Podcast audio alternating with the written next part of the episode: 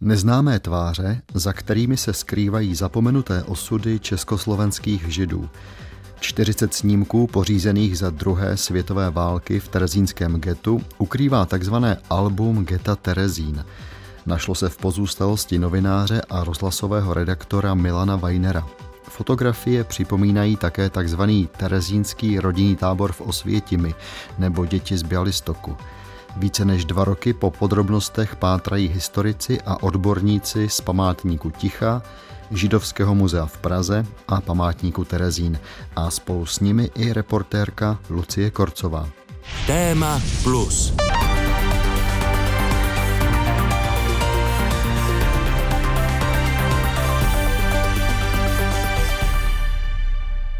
Která je zajímavá, tohleto, a to je teda Lucie Poválečná.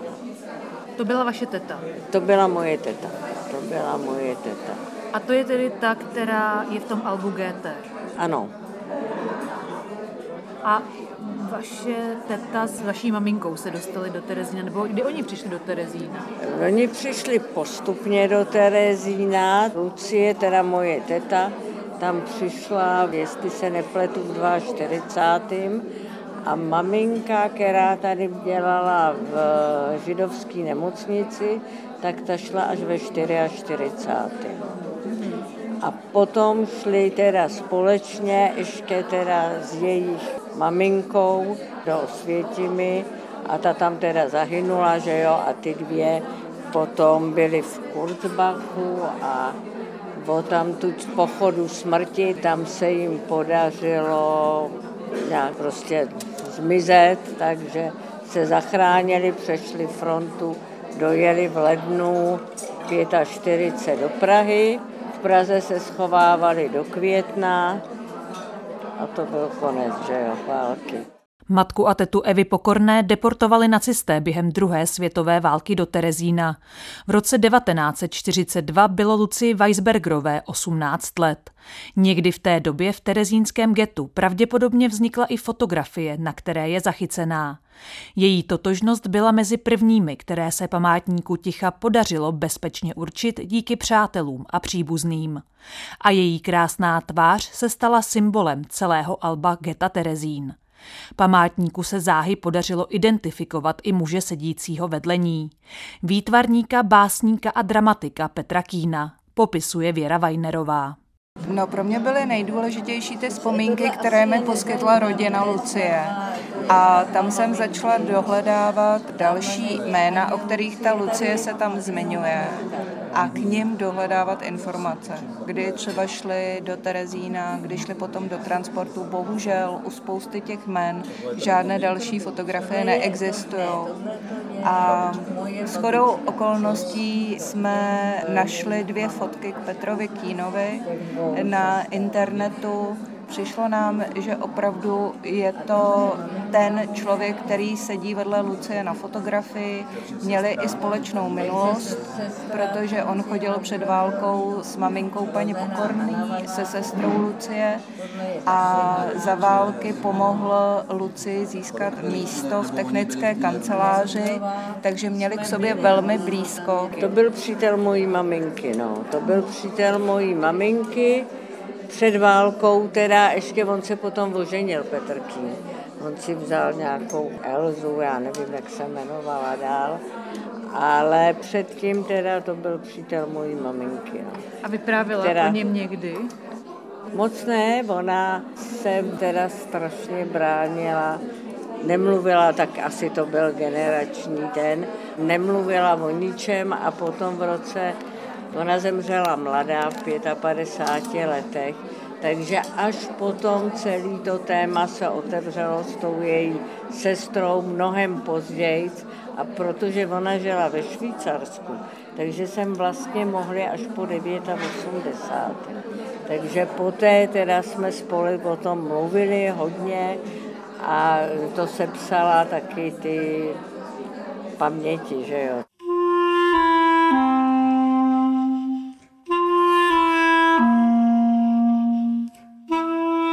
Celý aparát, který dali Němci do pohybu, aby oklamali svět a budoucí oběti, které se ochotně oklamat dali a předstírali normální život, Všechno to bylo hrůzostrašné a já to tak pocitovala. Rozsáhlé vzpomínky se psala Lucie Weisbergerová v 90. letech. Rodina je památníku ticha ochotně zapůjčila a pomohla tak dokreslit její příběh. Ožila tak první z osmi tváří na fotografiích, které po svém otci Milanu Weinerovi uchovávala jeho dcera Jana Šmídová. Jaký byl váš tatínek? Báječný. Musím říct, že báječný, ale asi je to těžko přiblížit někomu, kdo ho opravdu neznal. Byl to takový dobrý chlap, no. Vzpomínal někdy na to, co prožil v Terezíně, v Osvětimi nebo v Buchenwaldu? Vyprávěl o tom? No, bohužel ne, ale bohužel to je takový syndrom těch speciálně teda českých židovských rodin, ale možná nejen českých, tam, kde lidé zažili tu hrůzu koncentráku a hlavně takové jako ponížení vlastní osoby, tak velice neradi tedy o tom hovořili. Spíš ještě o tom hovořili s cizími lidmi nebo na nějakých prostě jiných úrovních, ale s dětmi o tom se mluvilo hodně špatně, ale samozřejmě, že v zásadě ano, vždycky se zlobil, když jsme plítvali jídlem jako děti, měl na nás teda určité nároky, ale my jsme to samozřejmě respektovali. Ne, že bychom o těch věcech nevěděli, mě to teda zajímalo velmi, takže jsem si sama víceméně mě scháněla informace, ale hlavně on vlastně byl v pochodu smrti s Arnoštem Lustigem, který byl jeho přítel i po válce, takže od něho jsme věděli lecos a navíc on sám říkal, že ty knihy, všechny, které psal, tak psal mimo jiné pro své děti, syna a dceru. Přál si, aby věděli, co bylo, jak žil jejich otec jako vězeň koncentračních táborů, ale sám jim to, myslím, nedokázal úplně do očí říci. Váš tatínek potom zemřel eh, vlastně velice mladý, bylo ano. mu necelých 45 let. Kolik vám bylo v té době, když on zemřel? Mně bylo 19. To musí být hrozně těžké ztratit tatínka v takhle mladém no, věku. na tom byl vlastně hůř bratr, který je o deset let mladší, takže pro nás to byla obrovská rána, která ještě rámovala celý ten politický nebo celospolečenský vývoj, protože nejen, že pro nás to byla rodinná tragédie, ale ještě teda udeřila normalizace a ponořili jsme se do takového dvojitého bezčasí. Vaštěník zemřel v roce 1969, ale to album se vlastně našlo před necelými třemi lety. Ono spíš se jako probudilo k druhému životu, protože my jsme to album víceméně měli doma, co pamatujem, tak se s námi stěhovalo po různých adresách. Problém byl v tom, že eh, jednak jsme netušili, eh, jaký poklad se skrývá v tom malém albíčku, ale my jsme takových alb měli desítky doma. To byla taková móda tenkrát, že se dělali malé formáty fotografií a byly to taková malá albíčka 6x4 třeba centimetry a lidé nosili v kapsách, aby se mohli pochlubit svými zážitky z dovolených. Ale to byla alba, která byla z těch krásných, svobodných, mírových dob, ale tohle to skutečně skrývalo teda velký poklad, ale my jsme to prostě nějak věděli, že jsou to fotografie z Terezína, ale nedokázali jsme si to, teď se to stěhovalo ještě ke mně, k bratrovi a potom k bratrovi zase, ale nedokázali jsme si to vlastně uvědomit nebo dát si to do souvislostí a musela víceméně přijít až bratrova žena, moje švagrová dramaturgině té výstavy, Věra Vajnerová, která se věnovala fotografii, profesionálně pracovala v galerii Lejka a podobně. A Pavel Štingl a tam se teprve objevil ten potenciál, které to album má. Bylo to pro vás překvapení, když jste zjistili, co na těch fotografiích a jak unikátní vlastně jsou? No, my jsme trochu tušili, co na nich je, ale že jsou tak unikátní, to jsme si nějak prostě neuvědomovali. To je teda pravda. Já si myslím, že to album přišlo ve chvíli, kdy cítilo, že je jeho čas. Jaké to bylo jako i pro vás sledovat vlastně celou tu dobu, to pátrání, jméno vašeho tatínka se znovu zašlo připomínat, tak jaké teď byly ty tři roky pro vás? No, to bylo báječné, musím říct. Já mám ráda takový trochu jako vzrušo a napínavé situace a tohle to má potenciál opravdu takové skoro detektivky, jak se pomalu odkrývaly ty jednotlivé vrstvy, které to album obsahuje potom identifikace těch lidí, kteří jsou zobrazeni, zachyceni na těch krásných portrétech a další a další souvislosti. Navíc jsme teprve až později zjistili, jaký opravdu poklad doma máme, protože když jsme to prezentovali pracovníkům Židovského muzea, tak ti tak kroutili hlavou, říká, no nějaké prostě fotografie z Terezína, to neexistuje, existuje jenom ten slavný v uvozovkách propagandistický film Hitler dal Židům město, že jo. No ale potom, když jsme to ukázali odborníkům, tak musím říct, že jim neodborně spadla čelist. Jedna z velkých otázek, mimo to, kdo je na těch fotografiích, je i to, kdo ty fotografie fotil. Tak vy sama máte nějakou teorii, mohl to být váš tatínek? To myslím, že ne asi. Ale já jsem vlastně ráda, že ta detektivka bude pokračovat, protože tam je opravdu několik dodnes nevysvětlených okolností, protože kdo by jako chodil po Terezíně a fotil s fotoaparátem, to bylo prostě nemožné, ten člověk by byl i hned zastřelen. Vypadá to, že to může být dílo nebo prostě snaha, úsilí někoho z českých četníků, kteří v Terezně fungovali.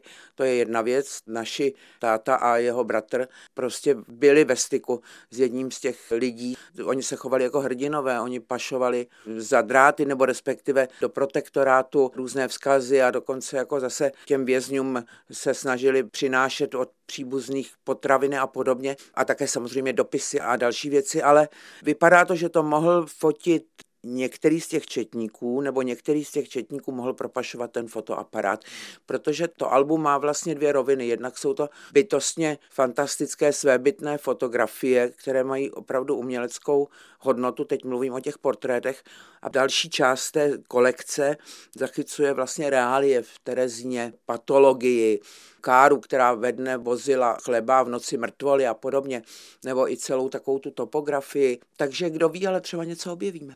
Která z těch fotografií třeba vás osobně nějakým způsobem oslovila nebo zasáhla?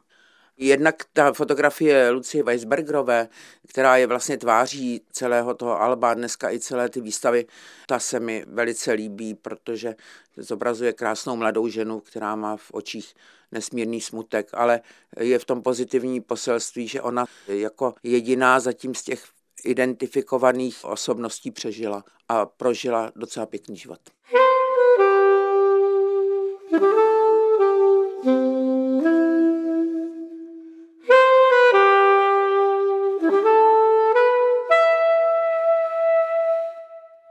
Od začátku bylo cílem památníku ticha přiblížit fotografie také mladé generaci tak aby se nestaly pouhým mementem, ale aby se z příběhy těch, do jejich životů zasáhl holokaust, dokázali stotožnit i lidé, které od událostí druhé světové války dělí už několik generací.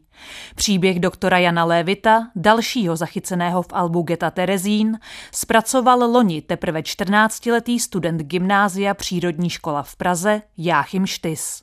Tak asi na mě nejvíc zapůsobil já jsem tak teda pojmenoval i ten můj životopis, tak jako pracovní název, jako návrat do Terezína, protože něj zaujalo, že jak on vlastně první světové válce tak byl ten chirurg v Terezíně a potom vlastně za dalších 20 let, jak jsem ocitl úplně v jiné situaci, jako právě ten vězeň, tak to mi bylo zajímavé. Potom samozřejmě ta tragická smrt, když jsem se dozvěděl v té brožurce, které jsem si vypůjčil.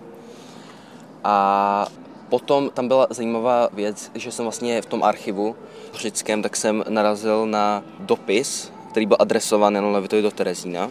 Bylo to teda jen krátké jako pozdrav v Němčině od nějaké židovské rodiny, ale jako bylo vlastně zajímavé, že vlastně byla jako možnost posílat dopisy do Terezína z Prahy třeba. Teda bylo to s motivem ten pohled jako Karlova mostu.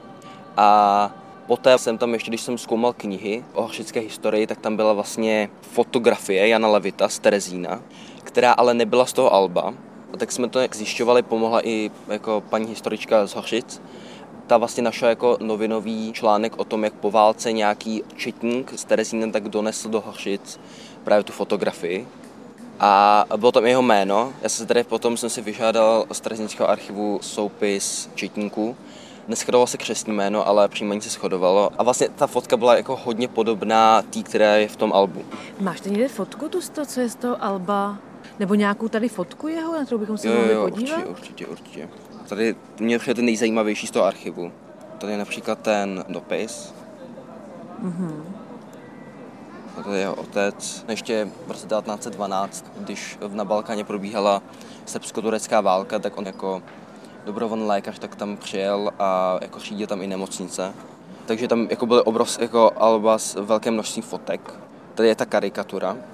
Aha. Jako přichází zdraví vojáci a procházejí tím strojem, a jako zase nasadí zpátky na tu loď. Aha, že on je tedy dokáže uzdravit. Jo, jo, jo. A vlastně jako několik jako vlastně docela významných jeho přátel, tak například tam mám i fotku Eduard Beneš, mm-hmm. anebo Vlasta Burian, jeho žena, tak k němu jezdila na převazu do Hořic. Aha, ty to je zajímavý, ten osud nějaké propojené. Mm-hmm. spoustu dalších. Tady je v tom Srbsku, tady taky. Tady Aha. je s Eduardem Benešem a s jeho ženou. Je to, že tohle je doktor mhm, Levy, mm-hmm, mm-hmm. je prezident Beneš a, a Hanna. Benešová. Mm-hmm. Jo, a to je moje oblíbená fotka, když spí a leží s někým hašickým zpravodajem, který právě rozčetl.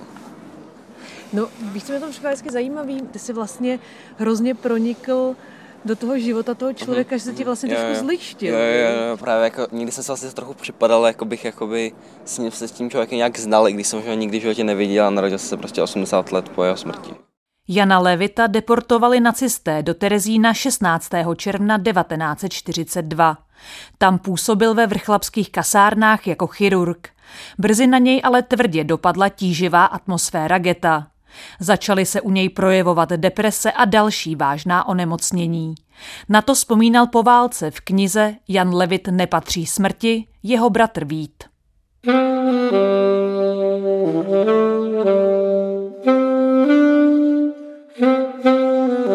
Tělo chátralo, že 60-letý učenec vypadal jako zničený bídník a vyděděnec. V rozšmachtěných polobotkách se ploužil bezútěšnými uličkami geta, zneuctěný a plný hrůzy z rakoviny, kterou poznával ve svém nakost vyhublém těle.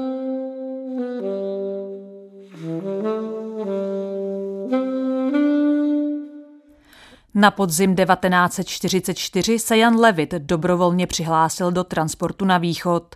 12. října ho nacisté deportovali do Osvětimi, kde ho podle dochovaných svědectví i hned po příjezdu zastřelil jeden z SSáků.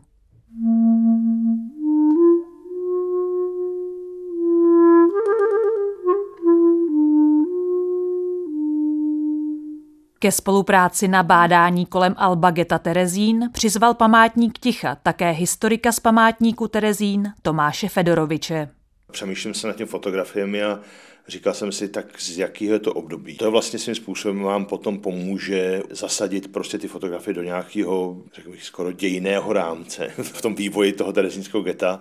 Takže svým způsobem potom, když už máte nějakou dataci, když máte nějaký časový horizont nebo prostě nějaký ohraničení, tak najednou zjistíte, že mnoho věcí vám tam najednou dochází a zjišťujete, aha, tak to není obyčejný transport třeba, ale je to prostě něco unikátního, nebo když se bavíme o třeba těch dětech z Belistoku, tak najednou prostě zjistíte, tak to mohly být jenom tady ty děti, jako nikdo jiný. Takže se to jednalo ještě o ty západní baráky. Takže najednou svým způsobem ta datace vám pomáhá určit, o jaké fotografii se jedná, o co se jedná a jak jsou jako unikátní nebo závažné. Já se malinko vrátím, podle čeho se podařilo určit tu dataci, z kterého období ty fotografie pocházejí? Tak tam bylo několik věcí. První asi ta základní je, že tam jsou fotografie, kdy tam vidíte četníka, který patroluje prostě na silnici vedoucí do Terezína a už tam vidíme, že ta silnice neprochází přímo městem, ale že už vlastně jakoby zahýbá a vlastně ta výstavba té takzvané obchvatné ulice byla dokončena v březnu roku 43. To byl takový první můj jakoby tahák, jo, nebo prostě první zjištění, jako první dobrá. A samozřejmě potom jsou tam i další věci, tam je stavba baráků, kdy se, který baráky stavěly. V té době už vlastně z té fotografie patrný, že už západní baráky stály, v té chvíli se vlastně stavily ty jižní baráky. Takže to si člověk poskládá nějakým způsobem, je tam vidět třeba stavba a to je zase další zpřesnění. Jo. Pohybovali jsme se v roce 43 a teď vlastně na náměstí od června do listopadu probíhala takzvaná K-produkce, jo, to znamená Kisten Produktion. To byly vlastně nějaké bedničky plné zařízení na východní frontu pro Wehrmacht a to taky už pomůže a nějakým způsobem vám to znova prostě řekne, jako není tam žádná zima, není tam sníh, takže vlastně se musí jednat jako pozdní léto, podzim, takže nějakým způsobem tenhle interval a s ním nějakým způsobem pracujete. My tady máme fotografii Začátek cesty, která skončila tragicky největší masovou vraždou československých občanů za druhé světové války. Můžeme si trošku popsat, co to je tedy za fotografii? Tak ta fotografie je svým způsobem opravdu unikátní, protože neznám jinou fotografii, kdyby byl transport, který odjíždí z geta.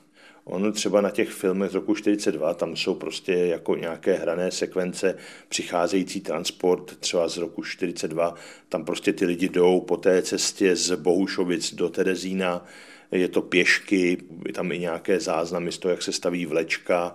Myslím si, že jakoby tento transport je úžasný v tom, že zachycuje tu situaci, kdy ten transport odjíždí po sedmi měsících, tak vlastně té mezeře časový, kdy vlastně byl vypraven nový transport, tak si myslím, jako, že je to velmi unikátní. No. A je to tedy transport do terezínského rodinného tábora. Jak jste k tomuhle zjištění došli? Protože na prosincový transport to nevypadá. Leden a únor roku 43 to taky nemůže být a protože vlastně jediný transporty, který odcházejí z geta už podle té datace, jak jsem říkal, prostě pozdní léto a podzim roku 43, tak vlastně musí se tady jednat v tomto případě pouze o ty dva transporty, transport DL a DM, který v září roku 43 odjíždějí do vyhazovacího koncentračního tábora Auschwitz-Birkenau a tam vlastně tady ty, ty účastníci toho transportu nebo ty deportovaní se stávají vlastně zárodkem toho terezínského rodinného tábora Auschwitz-Birkenau. To vlastně má i ten lidský eh, přesah pro mě, že je to vlastně i poslední fotografie, na které můžeme vidět tváře lidí, kteří potom byli zavražděni. Tam vidíme, že už to jsou spíš ty čety, které pomáhaly, odpočívají třeba potom na vagonování těch lidí. Ono totiž jakoby navagonovat takhle ta vlečka za hamburskými kasárnama a i ta odstavná vlečka podél mysleckých kasáren podle Zajdla, toho prvního velitele geta, který vlastně nějakým způsobem dával rozkazy, jak by to mohlo vypadat, byla na jenom 15 vagónů. To znamená, ten celý transport se tam nevešel. To znamená, vlastně my tady vidíme jenom část transportu, a ten transport evidentně už vidíme, že tam třeba stojí ten mladý muž pravděpodobně, nebo jestli to dobře rozpoznávám, tak vlastně už povídá si s někým v tom vagonu, už je to vlastně jakoby uzavřeno, možná tam jsou jejich batožiny, ještě zůstaly vlastně na pomyslném peronu, že se to prostě potom dá do nějakých dalších vagónů, aby se to naložilo a jelo to s nimi. Takže to si myslím, že už vlastně jsme svým způsobem před odjezdem, už vidíme komunikaci prostě mezi těmi pracovníky vedení transportů, kteří vlastně nějakým způsobem pomáhali na vagonování těch deportovaných a vlastně už tam vidíme nějakou komunikaci, už se obrací vlastně do těch plných vagónů a poslední slova si říkají před odjezdem. Můžeme tam teď dát tu fotku těch dětí? Ta je pro mě hrozně jako silná, i když je vlastně z dálky poměrně. Tak myslím, že to byl srpen, konec srpna roku 43, kdy do Terezína přijíždí podivný transport ve vzpomínkách terezínských vězňů, kteří s nimi přišli do styku. Jednalo se o transport dětí, které vlastně byly vedeny, byl přísný zákaz nějakým způsobem s nimi navazovat kontakt. A oni přišli, samozřejmě nějakým způsobem ta samozpráva nebo ta židovská zpráva dostala příkaz postarat se o ně, to znamená, byli odvedeni do sprch jako k nějaké očistě a v té chvíli ty děti vyjadřovaly nějaké zděšení. Takhle jednalo se, abych to upozornil, o děti, které vlastně byly vybrány. Byla likvidace geta v Bělistoku a vlastně nacisty napadl, můžeme říct, ďábelský plán, nebo plán prostě, že tyto děti by byly vhodné na výměnu s válečnými německými zajaci, tak je převezli právě do geta Terezín. Posloucháte pořad Téma Plus. Příběhy o tom, jak minulost ovlivňuje současnost. Pořad najdete také na webu plus.rozhlas.cz, v aplikaci Můj rozhlas a v dalších podcastových aplikacích. Bialystok bylo město v severovýchodním Polsku. V meziválečném období tvořili židé více než polovinu obyvatel zhruba 100 tisícového města. Němci ho začali okupovat 27. června 1941 poté, co napadli Sovětský svaz.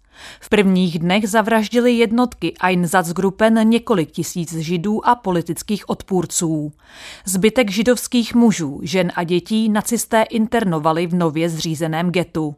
Pokračovali ale v systematickém vraždění a vypravování transportů do vyhlazovacích táborů Treblinka nebo Majdanek. Z obyvatel geta přežilo válku pouhých 260 lidí. V srpnu 1943 přijel do Terezína transport 1200 dětí z Bialystoku. Mezi jejich opatrovnice Němci vybrali také Emílii Reinwaldovou. Na osud své matky a bialystockých dětí později vzpomínala její dcera Hanna Fousová pro projekt Paměť národa. Odjížděli, neměli hvězdy, to jsem se dozvěděla teda až po válce. A v osobních vagonech, jo, osobní vlak to byl.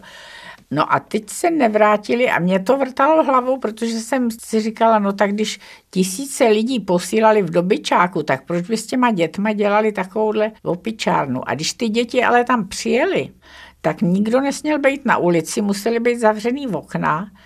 A to jsem četla, protože jsem dost furt píděla, tak jsem scháněla tu literaturu, jestli někde něco je.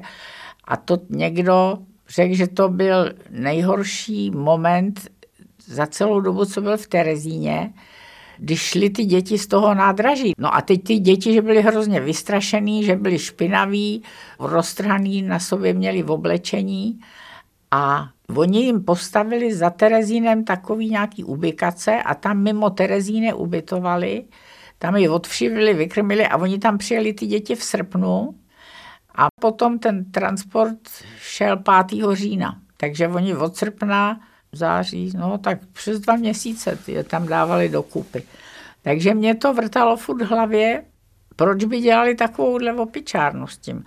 A pak jsem, to už jako dávno potom, zase vyprávěl někdo z Osvětimi nějaký mužský něco vykládal vzpomínky a říkal, že nejhorší pohled, co pamatuje, byl, když ty děti šly do té plynové komory, každý, že mělo v ruce rohlík a že tam byl koš před těma dveřma a že museli hodit ten rohlík do toho koše a pak jako šli. A oni ale, když přijeli do Terezína, ty děti, a oni chtěli umýt, tak ty děti už křičeli prej gaz, gaz a ty už věděli o těch plynových komorách a jinak v Terezíně ještě se o tom nevědělo.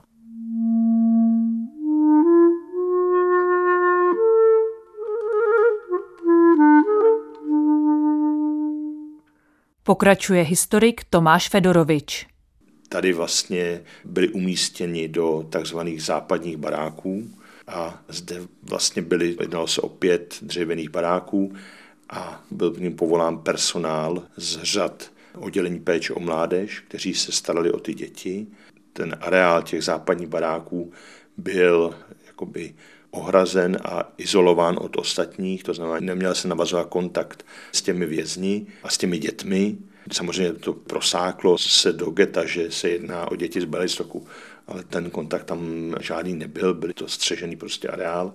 A některé děti, tam vidíme, jakoby je to točeno z dálky, pravděpodobně nějakým četníkem, který se mohl dostat blízko, ale zase na druhou stranu nemohl to dělat oficiálně. Je evidentní snaha prostě, že se snaží krýt za nějakým porostem. Takže vlastně tady ty vězni potom byli v říjnu roku 43 místo toho, aby byli jakoby pro ten původní účel, aby byli vyměněni za zajatce německé, tak vlastně nastoupili cestu s tím doprovodem a byli zcela zlikvidováni v plynových komorách koncentračního a vyhlazovacího tábora Auschwitz-Birkenau. Co bych řekl ještě další dvě takové jako asi věci.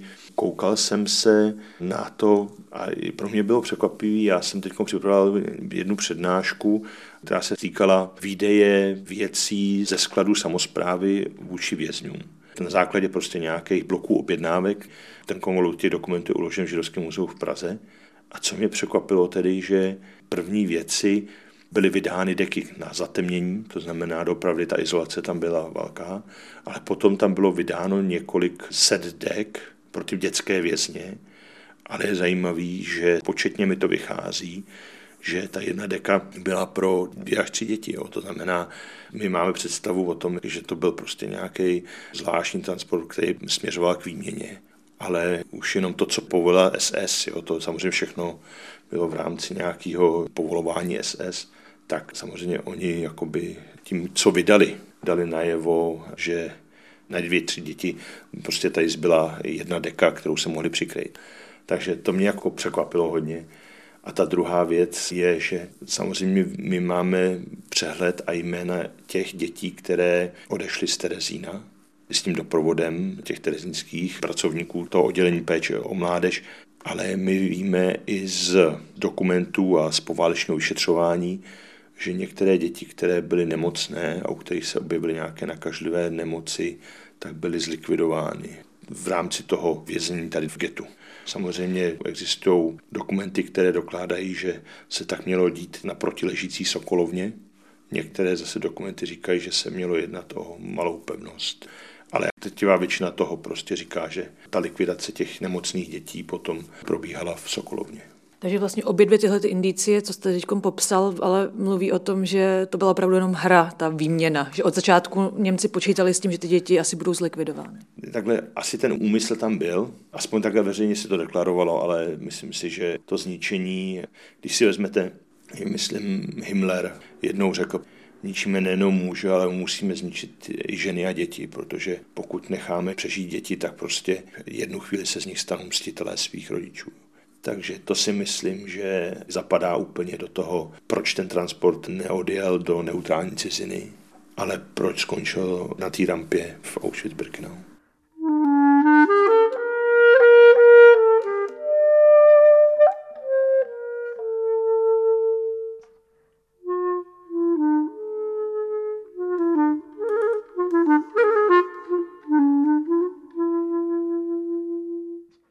Jako zajímavé, že už tady vlastně to naznačoval, že tohle asi nejspíš fotil nějaký četník na tajno. Když bychom se tady dostali k autorům těch fotografií, co vy jako historici, protože to jsou fotografie, ať už portrétní, nebo právě třeba nějakých budov, nějakých situací, Viděla jsem tam i fotografii od někať z pitvy nebo z nějaké nemocniční v úvozovkách místnosti.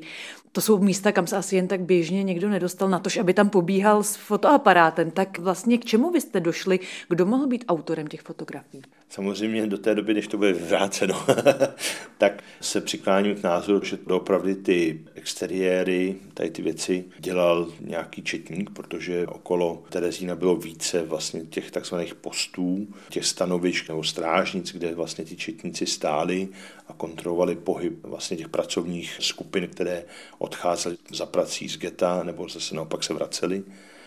A když se podíváme na ty fotografie, tak tam máme třeba ty posty, které jsou u výjezdu z geta směrem na malou pevnost, nebo tam máme zase stanoviště, které pravděpodobně bylo někde blízko, kde se vycházelo za polními pracemi. A třeba i už to zmiňované krematorium a to svědectví o té pitvě, tam mohli přijít jenom členové, vlastně to byly svým způsobem tak když to spočítám v době toho největšího provozu geta, to znamená v roce 42 a začátku roku 43, tak jestli to bylo sedm lidí, kteří tam mohli mít, protože tam byl samozřejmě nějaký topič, nějaký pomocník, který mu pomáhal vkládat ty mrtvé do těch pecí. Potom tam byl někdo, kdo měl na starosti nějakou supervizi těch lidí. Dělali se statistiky, to všechno vlastně se zachovalo v těch kremačních listinách nebo listech, které jsou uloženy dneska v Národním archivu. A samozřejmě tam byl i post četníka ten četník vlastně si mohl dovolit v rámci té rotace po těch postech vyfotit mnohé z těch věcí. Třeba vyfotil, tam je fotka i toho, že on fotí vlastně směrem k L410, což je známý dívčí domov. A on to fotí vlastně z té ulice, kde stála komandantura. Dřív to byla spořitelna a tam byl vlastně před tou komandaturou stanoviště strážníků, kteří vlastně strážili ty nacistický velitele prostě a příslušníky té technické služebny. Takže tady z toho úhlu on to mohl fotit. Myslím si, že tam jako doopravdy jeden ta část těch fotografií doopravdy je od četníka, může být četníků, to nevím, jestli si to mohli půjčovat, to nevím, jako je do jaký míry, ale ta druhá část teda podle mě byl někdo, komu ten četník důvěřoval a kdo vlastně mohl si vyfotit interiéry, jak se žilo, prostě jako nějakou vzpomínku na to své vězení. Tam by asi na to ukazovalo, že to byl někdo z vězňů i to, že ty portrétní fotografie nebo ty fotografie, kde jsou třeba i rodiny, tak v těch obličejích nevidíte nějaké znepokojení. Oni vlastně docela ochotně v uvozovkách pózují. Je vidět, že asi toho fotografa znají, takže to by možná odkazovalo na to, že to je spíš někdo, komu důvěřují, takže někdo z vězňů. Já když jako na tom přemýšlím a přemýšlím nahlas, vemte si, že z pramenu vyšetřovacích po válce Samozřejmě, že v getu existoval i nějaký jakoby špicovský systém. Jo. To znamená, člověk, pokud je to hrozný říct, jo, ale pokud si člověk chtěl prodloužit pobyt v Terezíně nebo prostě nějak se učí nepostradatelným, tak samozřejmě se donášelo i SSákům. Proto je to všechno ve skrytu, jo? A nebo je to uděláno tak, kde tam nikdo nebude, kde to nikdo neuvidí.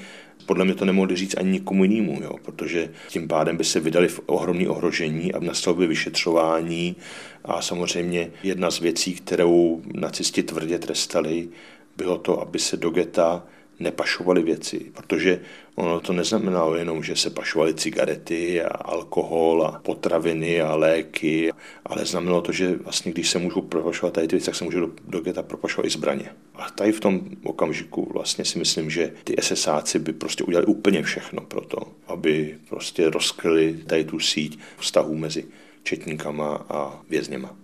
Takže tím pádem to musel být opravdu někdo, kdo si důvěřovali. Ano, ano, podle mě. Jo. Víte, co jako v těch vzpomínkách je mnohokrát. Dovolil jsem si navázat kontakt s četníkem, protože jsem ho znal. Třeba jo, sloužili spolu jo, na vojně. Nebo prostě byl z té oblasti a znali se už před válkou. Záleželo samozřejmě taky na statečnosti toho četníka, jestli pomohl nebo ne, ale myslím si, jako v drtí většině. A tady to je prostě jeden z těch příkladů, kdy si myslím, že to doopravdy jako zafungovalo. Jarní bouři ozvěnu, kdo přehluší, komu plakat bez příčiny nesluší. Kdo zná lásku a je milován, každý ať už taký nebo onačí, zkrátka kdo je na tom světě rád, ten se nikdy na nikoho nemračí.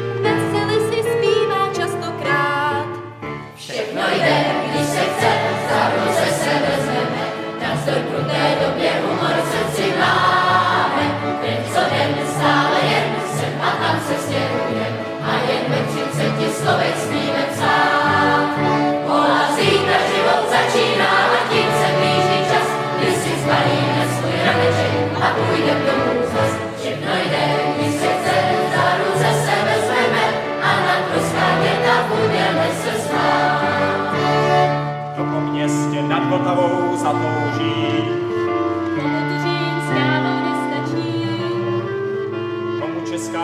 píseň duši rozbouří. Píseň, která se stala hymnou terezínského geta. Jejím autorem je Karel Švenk. Tuto nahrávku pořídili žáci a učitelé Gymnázia Přírodní škola v rámci projektu Terezínská štafeta.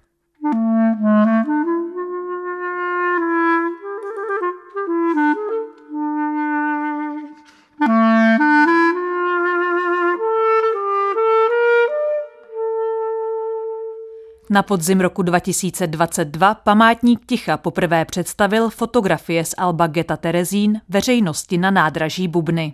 Takže tady to je galerie, to je odjezdová hala původní, ve které vlastně jsme udělali tentokrát galerii, protože sem ty fotky patří. Tady prostě to je to místo paměti a ještě na rozdíl od zbytku domu, tady to nese asi zhruba tu patinu těch časů.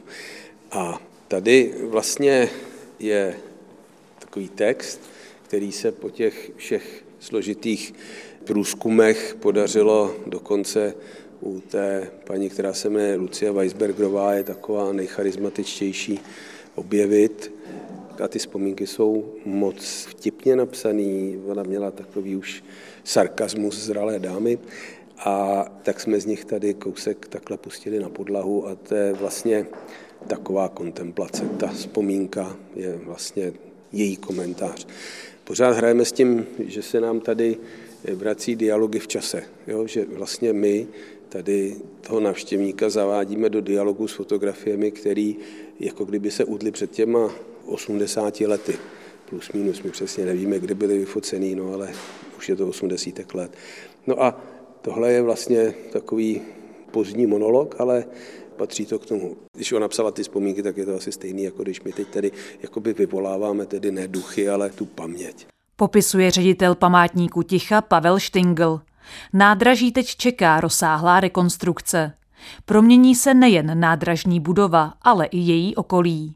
Ono je potřeba vzhledem k architektuře na prvním místě zdůraznit, že architektura vznikla na základě scénaristického tvaru, že se prostě do soutěže zadala synopse, co má památník komunikovat do budoucna, protože ono místo paměti může být vnímáno všelijak, může to být samozřejmě v tradici 50. let místo pro pokládání věnců, anebo to může být moderní místo paměti, tak jak se to odehrává třeba v Polsku, kde potřebují vlastně vygenerovat velký prostory pro vzdělávání, kvalitní prostor pro stálou expozici.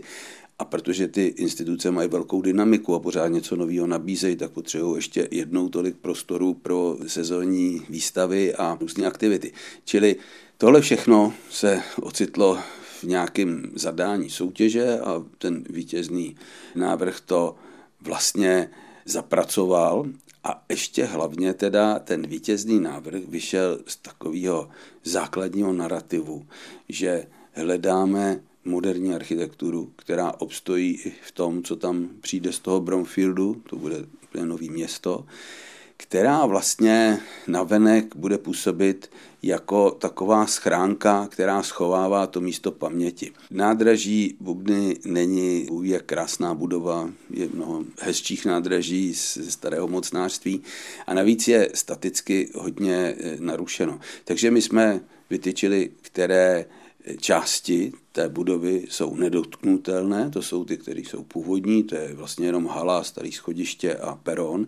Všechno ostatní bylo mnohokrát přestavěno, převážně v 90. letech, kdy se tam prostě začaly ty patra najímat a už to skončilo jako nádražní budova. Takže samozřejmě ten princip, že podstatě z nádraží uděláme symbolický exponát a to bude uvnitř té moderní architektury, je určitě i praktický, i bych tak řekl do budoucna takový, aby to obstálo metropoli. Jak to teď bude do budoucna po té rekonstrukci? Bude tam nějaká stálá expozice? Co vlastně bude tím obsahem? Především je potřeba si uvědomit, že ten objekt už po těch deseti letech našeho působení na místě má kolem sebe strašně zajímavou mapu využitelnosti města. Transporty válečné přicházely z takového místa registrace, které bylo vedle veletržního paláce, takzvaný radiotrh, což je asi 200 metrů od tamtať. A my už s touto trasou kontemplativně počítáme pro jakýsi první velký téma té expozice. A tam samozřejmě třeba budeme do budoucna pracovat s tím veřejným prostorem, ale dneska už pracujeme s příběhy, které se tam váží k těm domům, k těm ulicím a vlastně ta skutečnost, že i se nám podařilo nějakým zázrakem objevit fotku transportu asi předloni, který jde tou veletržní ulicí, je pro nás důležitý. Také je důležité, že se nám podařilo v rámci našich intervencí do veřejného prostoru navrhnout pojmenování ulice po Nikolasi Vintonovi. To bude teda ta, která teprve vznikne a bude spojovat veletržní a dělnickou. A to všechno se nám tak jako skládá do toho okolí. Podařilo se nám velmi dobře spolupracovat s těmi, kteří vytvářeli ten nový územní plán a dneska víme, že před nádražím bude velký náměstí, že na tom náměstí samozřejmě bude socha Aleše Veselýho, ale taky tam budou zdůrazněny takový zvláštní vchody do podzemí, které se taky objevily až teprve v průběhu let po začátku, co jsme nádraží začali projektovat. Tam je totiž protiatomový kryt a to je úplně bizarní, že to nádraží s tou válečnou historií ještě má před sebou najednou něco, co mělo zachránit nějakou bůh jakou skupinu lidí proti atomové válce v 60. letech a dneska to je takový labirint různých podivných malých místností se zrezavělou technikou a my eh, bychom rádi v něm udělali takovou galerii mementa válek a to určitě by bylo zajímavé spojit s tím nádražím a instalovat tam další vlastně zase naše témata. A potom nám vlastně zpráva železnic, eh, tak se dá říct, sama nabídla tu část za peronem, protože trať ustoupí asi o 50 metrů, bude na pilířích a tam najednou je území veřejného prostoru. A to je jako všechno najednou taková mapa toho prostředí, Pravděpodobně zase z iniciativy Prahy 7 na tomto územíčku vznikne i park. Oni tomu původně říkali povinná výsadba zeleně a já jsem začal říkat, pojďme udělat park a navrhnul jsem Petra Gince jako vlastně symbolickou postavu hrdiny, po kterém by ten park se mohl jmenovat a i by se mohl komponovat v rámci jeho výtvarných a básnických děl. No a potom teda konečně to samotný nádraží díky té radikální přestavbě nabídne přes celý půdorys jedno patro vlastně pro stálou expozici a potom horní patro s světlíkem, kterým bude možný i tam pustit třeba denní světlo, když bude potřeba pro expozice sezónní. Ale samozřejmě kromě toho tam bude muzejní kavárna ve stylu první republiky, protože prostě mnoho věcí se v kavárnách odehrávalo. Dva multifunkční sály, jeden bude knihovnou, bude tam vzdělávací prostor a bude tam badatelna. Prostě to, co ty místa paměti potřebují.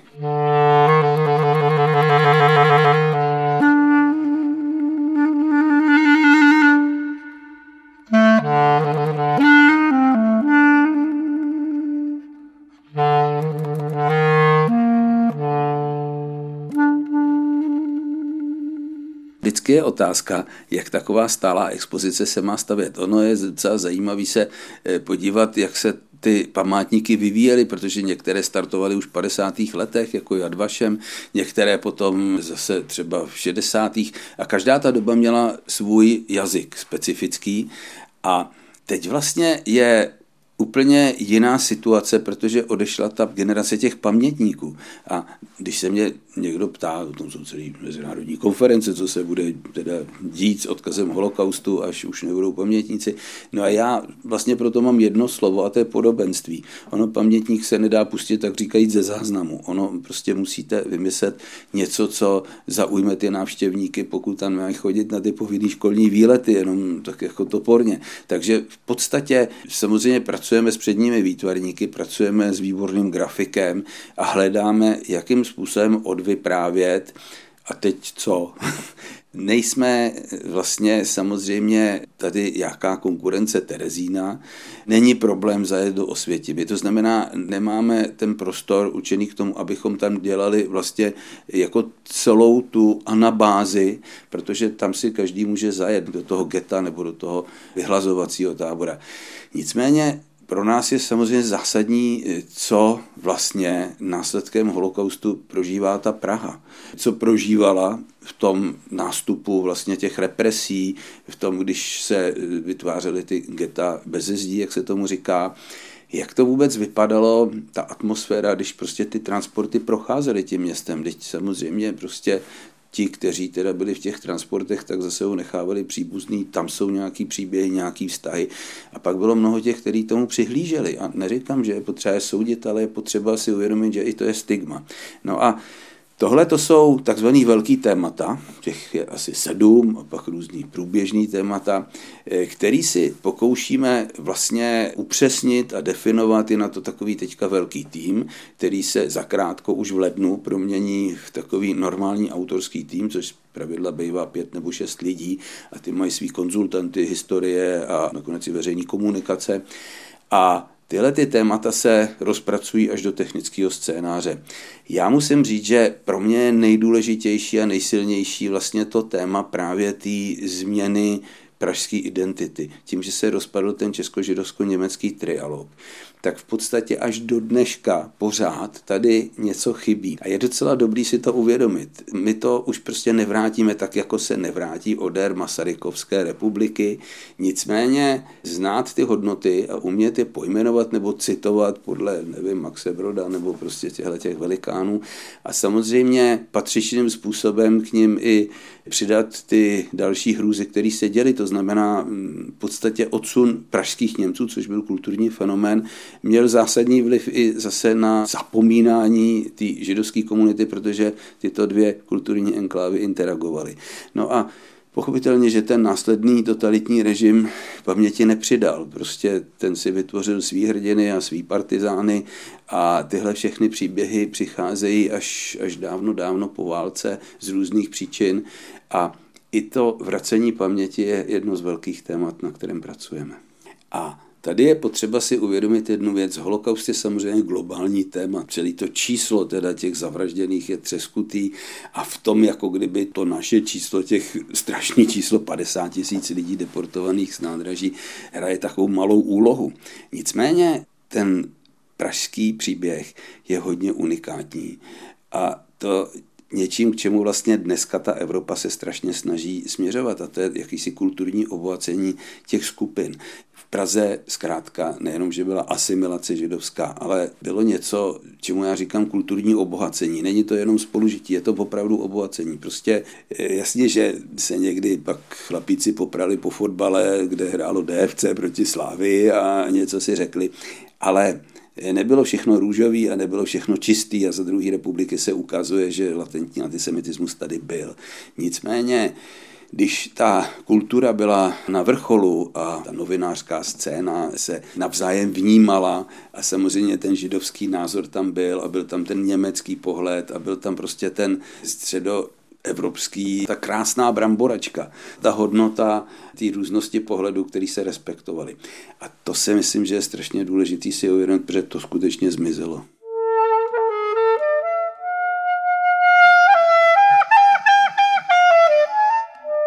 Fotografie z pozůstalosti Milana Weinera by se měly stát hlavním symbolem památníku, který připomíná nejen 50 tisíc lidí, které nacisté deportovali z nádraží Praha Bubny, ale všechny oběti holokaustu.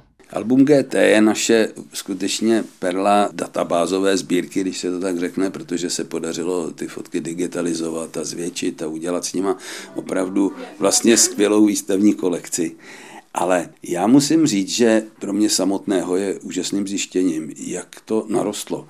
Protože my jsme dva roky pátrali po identitě těch fotek a pak jsme si říkali, ta výstava přece jenom by měla mít ještě něco plus, protože všechno, o co se snažíme ve všech těch expozičních plánech, je zpřítomnění. Aby ty témata nebyly jako někdy dávno tlustá čára, ale aby vlastně pořád nám říkali, jak máme vlastně vnímat my dneska ty určitý sociální jevy, které už někdy se nastartovaly. To není jenom antisemitismus, to jsou různý ty xenofobie a takový ty podivné vztahy. A tím, že se nám podařilo k Albu GT udělat studio Alba a v tom studiu jsme nahráli hromadu úžasných rozhovorů, protože do toho studia přišli hovořit s fotografiemi, tak jak tam na těch fotkách jsou ty portréty, které vlastně zachytila nějaká ta kamera, nevím do dneška, jak se dostala do geta. V nějaký chvíli určitě tam byl nějaký dialog a ten dialog byl přerušen. A my vlastně přemýšlíme, co ty lidi prožívali, o čem se mohli spolu bavit. A teďka vlastně ta kolekce je cená tím, že tam přijde stejně tak student jako ten přeživší. A mezi nimi je prostě věkový rozdíl 70 let třeba. A že tam je vlastně spousta pohledů těch, kteří jsou z těch rodin a berou jaksi vážně a na sebe, identifikují se s tím příběhem už těch třetích, čtvrtých generacích ale taky tam přicházejí vlastně úplně lidi, kteří to téma teprve poznávají.